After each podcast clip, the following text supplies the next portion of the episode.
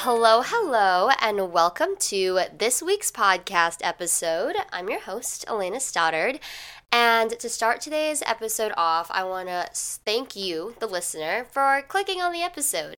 But also, I want to introduce and thank this week's guest because I am on with someone who, if you need to find last minute dirt on your potential Hinge, Bumble, Tinder date, this person got you. If you are debating between two dresses or a pair of shoes, they got you. If you just need a good old shoulder to cry on, or if you even want to laugh, this person got you, okay?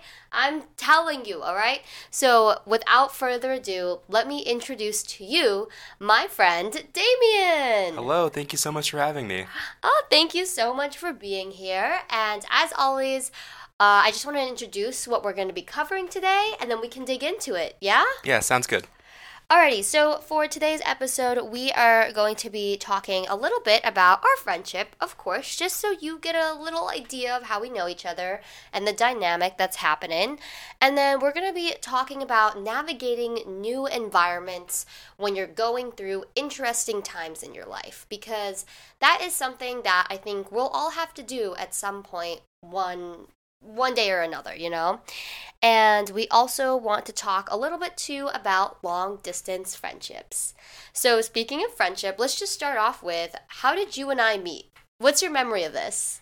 I think we were first met at like a volleyball practice, if I remember correctly. Um, Yeah. I remember it was a scrimmage of some sort, and I was standing there watching um, everyone else play, and then you turned to me and said, "Hey." And then you're you start- like- yeah, and I was like, "Hey," and you honestly very much did take like lead of the friendship at 1st which is great because I'm usually more introverted, so I really do Mm-hmm. Appreciate you being the one to instigate. kind of just reach out and you're like, oh, where did you come from? Exactly. You're like, oh, hi. Okay. Yeah. So Damien and I met. We were on the same intramural volleyball team our freshman year. hmm Whoop, whoop, whoop. Sports bringing people together. LOL. Um, and from there, like, tell me a little bit about yourself. Not that this is an interview, but like name, major, hometown.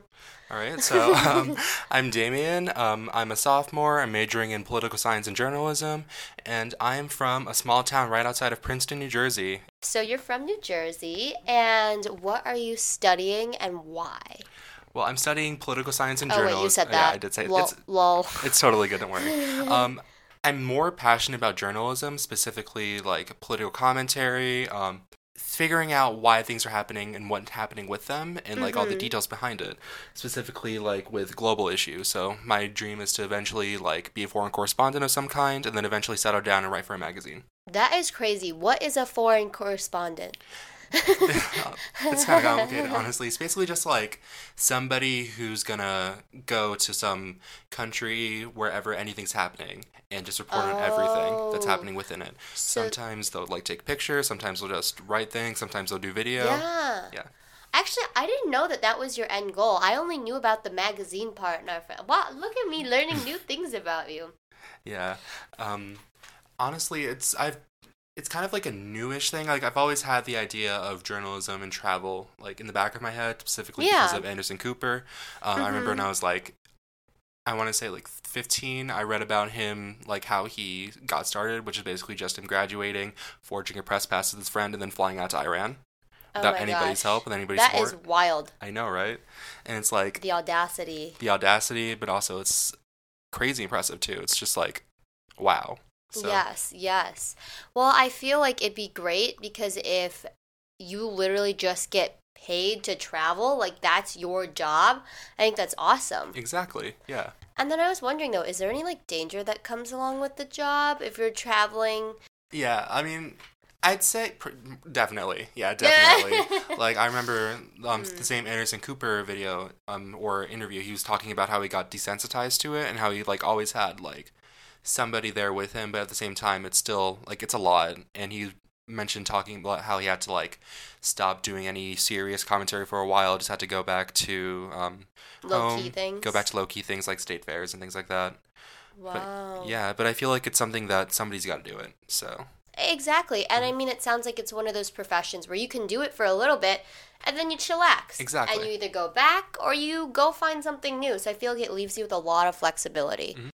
And so now that we are all familiar with Damien and we know a little bit about him, we are going to be just talking about navigating in unfamiliar situations. And why why? You might be thinking in your head why did i pick this topic for this guest? Well i think damien is one of those people where he's had so many interesting experiences in his life and he's probably one of the like most um i guess adaptable versatile like you always get through whatever random things happen Resilient?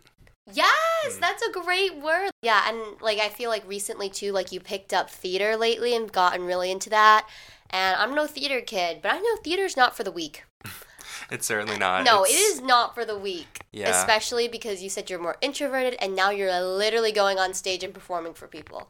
Yeah, it's crazy. Um, I honestly, looking back at myself in high school, I never thought this would happen. But I'd say I say that a lot about most of my experiences here at college. Like I never thought I would be on a volleyball team for a year. I never thought I would go to college in New York. I never thought so many different things that have just happened to me. And I've learned to sort of just roll with it and accept what Mhm. happens. So how would you say that you've gotten to a point where you can just roll with things and kind of be okay with it? Because if I were you, like even now I'm more extroverted, I would I would not be in theater. Like that's scary. Like how'd you get there? Honestly, um, after a while of like things happening and um, things not being able to go exactly the way you plan it or like the way you expect things to be, you kind of just learn to be like, fork it, whatever. Like Yeah. what happens, what happens. Say la vie. And it's la vie. and also like a big part of it is college is only hopefully only like four years of your life you know and then sooner or later you're going to be gone you're going to be working a job for 40 something years um, unless you're like get really lucky with like a really good job where you can travel and see Or the you world marry rich. or you marry rich Yeah, yeah. you're basically just yeah. you're stationary so Yeah. why not just let do what you can now to enjoy your life and then be able to look up back on these memories both fondly and the bad memories too look back on them Yeah. with lessons learned No, that's a great point that you make. And also, do you think that just being put in so many different situations, do you think that's made it easier for you to be like, let me just roll with the punches solely because maybe not that you've become numb to things, but more you're just like, well, I don't really like how things are going now. Might as well give it a shot. Yeah absolutely that's like the perfect way to describe it because i don't think i know people like to say that they're numb to certain things after a while but that's i don't think that's ever really true Oh, Like- hot take. yeah hot take i'm sorry if like this yeah Oh, no, I like it. Okay, elaborate. yeah, like everybody says sooner or later, like, oh, it's fine, it's numb. But is it really fine though? Is it really okay? Do you really feel fine? I feel like to an Oh. extent, nobody's ever like perfectly fine with how they are, like how their life turns out, or like perfectly fine with like a negative event. Because how can you be? But I think it's just how you learn to cope with it and how you learn to accept what's happening to you and just live life and take the good and the bad. Yeah, I really love that the way that you phrase that. And I think that's something I need to be better at as well. is being like, don't be numb. Don't sweep it all under a carpet. That's what my therapist calls me out for. Yeah, yeah, that's that's a pretty big thing like that I've learned too throughout well, all my life basically that you can't really sweep things under the rug because sooner or later you're going to trip over it. So oh, that's such yeah. a good me like tiptoeing around my little mental space and emotions. Like, don't trip on that. Oh, don't knock that over. Oh, don't touch that. And pretty soon you're like Jengaing, Tetrising yourself. Exactly. So Yeah. that's why you just need to accept things for what they are and then you'll be able to take what you've learned and you and take out the trash basically everything under the rug and just learn to live with yourself in your nice clean space. Yeah, clean it up. Yeah, like Marie Kondo. Ah, Marie Kondo it. Yes, for sure. So, transitioning more to a little bit of a lighter topic now. We're talking about long distance friendships. Yippee! And once again, I feel like Damien is a master at these. So, tell me, tell me now. How do you even sustain a friendship? Just a friendship in general. Yeah, so basically, honestly, like maintaining friendships in general, like it's. I mean, honestly, some friendships in college even still feel long distance when you're on the same campus, especially if you're in a different school or you guys just don't have um, clubs that align. Like you and Yeah. me, you're with business and sports, and me with my liberal arts and um, more writing and theater based groups. Yeah, exactly. You and I don't really intersect that much. So, what would you say is important to keep your friendships alive? Because that's also tough. Just contact, honestly, which is so good, especially like with our digital age that we're in. We have phones. We can always just text and just send messages. And honestly, I feel like one big thing that people get wrapped up about in friendships, especially like nowadays, um, when we're so digitized and so like connected to our phones, people assume that you have to respond automatically and that you have to always be able to contact, which I feel like is not fair. Because think about it, back in like the '70s, when people only had their tel- uh, like telephones and saw each other in person, you just give them a call. If they don't pick up, they don't pick up. Oh, like you mean like landline? Yeah, Like if they're not home or if they're taking a dump on the toilet. Exactly, they're not getting to you until later. You just gotta accept it. Yeah. And sometimes you just don't have the bandwidth or the energy to automatically reach out to somebody. Sometimes you just need the time to decompress and take time for yourself. Yeah. And I feel like real friends will accept that. And I feel like real friends will be able to empathize with the fact that you just need some time or you should be able to accept that they need time and that they need to be able to do things for themselves. Mm-hmm. I think that's a great point that kind of makes people maybe shy away from communicating because they're like, shoot, like if this if I text this person and they don't text me back right away, my feelings are hurt. And it's like, no, they were just in class and now they have rehearsal. Like, chill. Exactly. Like, Like- it's It's not that deep, bruh. yeah, I feel like that's a well, that's something I had to learn too after a while because I did struggle with like being anxious about certain things. Like, oh, if I don't, if I respond twice, then I'll look like a loser. However, it's not that deep. If yeah. if they're really your friend, they won't care. They won't. They'll just accept it. They'll say, "Oh, sorry, I was doing this. I was doing that. However, I have time now to catch up, so let's do it." Yeah, and I think I like that you added that last point in at the end. The idea of, let's say you're really swamped, just being like, Hi, I see your text. I have a midterm tomorrow, but let's catch up after one. That's when my test is over. Exactly. Like, good communication on that part. And um, now to kind of round it out, and this, so actually, before my guests come on the podcast, I send them like a little rough outline of things. But this one, this one's on the spot. This was not on the plan. Oh wow, I feel so honored. Yeah, this is on the spot, and I wanted to end it with I know that. Do you know who Whitney Cummings is? No. She's a comedian. Uh, I'm so sorry. I just listen to her podcast every once in a while. I should know more about her, but she's a comedian, and she always ends a lot of time her guests with red, yellow, and green flag.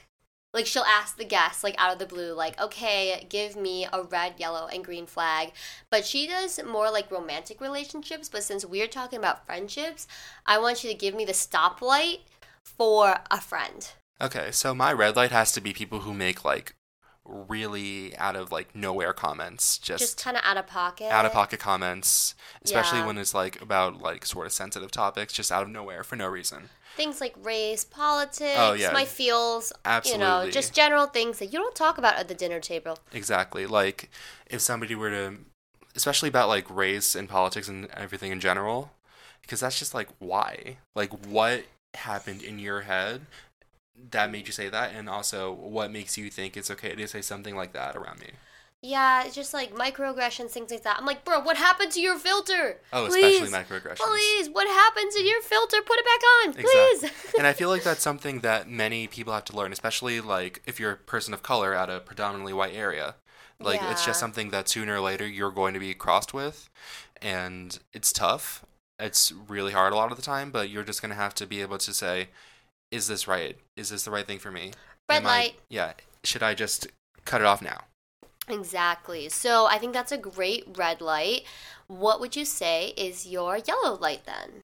My yellow light are friends who don't return things that they borrow. Like, let's say. Oh, that's so good. Yeah, like in high school, I had this pen that I loved. It was like this fancy um, pen I got from Muji or something.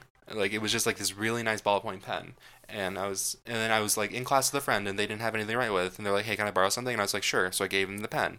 Didn't get it back for like six months. Your nice Muji pen. Yeah, and I know it's like a small thing because like Muji pens are like cheap, but still, it's like it's a nice pen. It's the principle Yeah, it's of not principle. respecting my. D- Hey, d- do I owe you anything? Do, did I borrow You don't. I, not that I know of. did, I borrow anything that I didn't give back? Mm.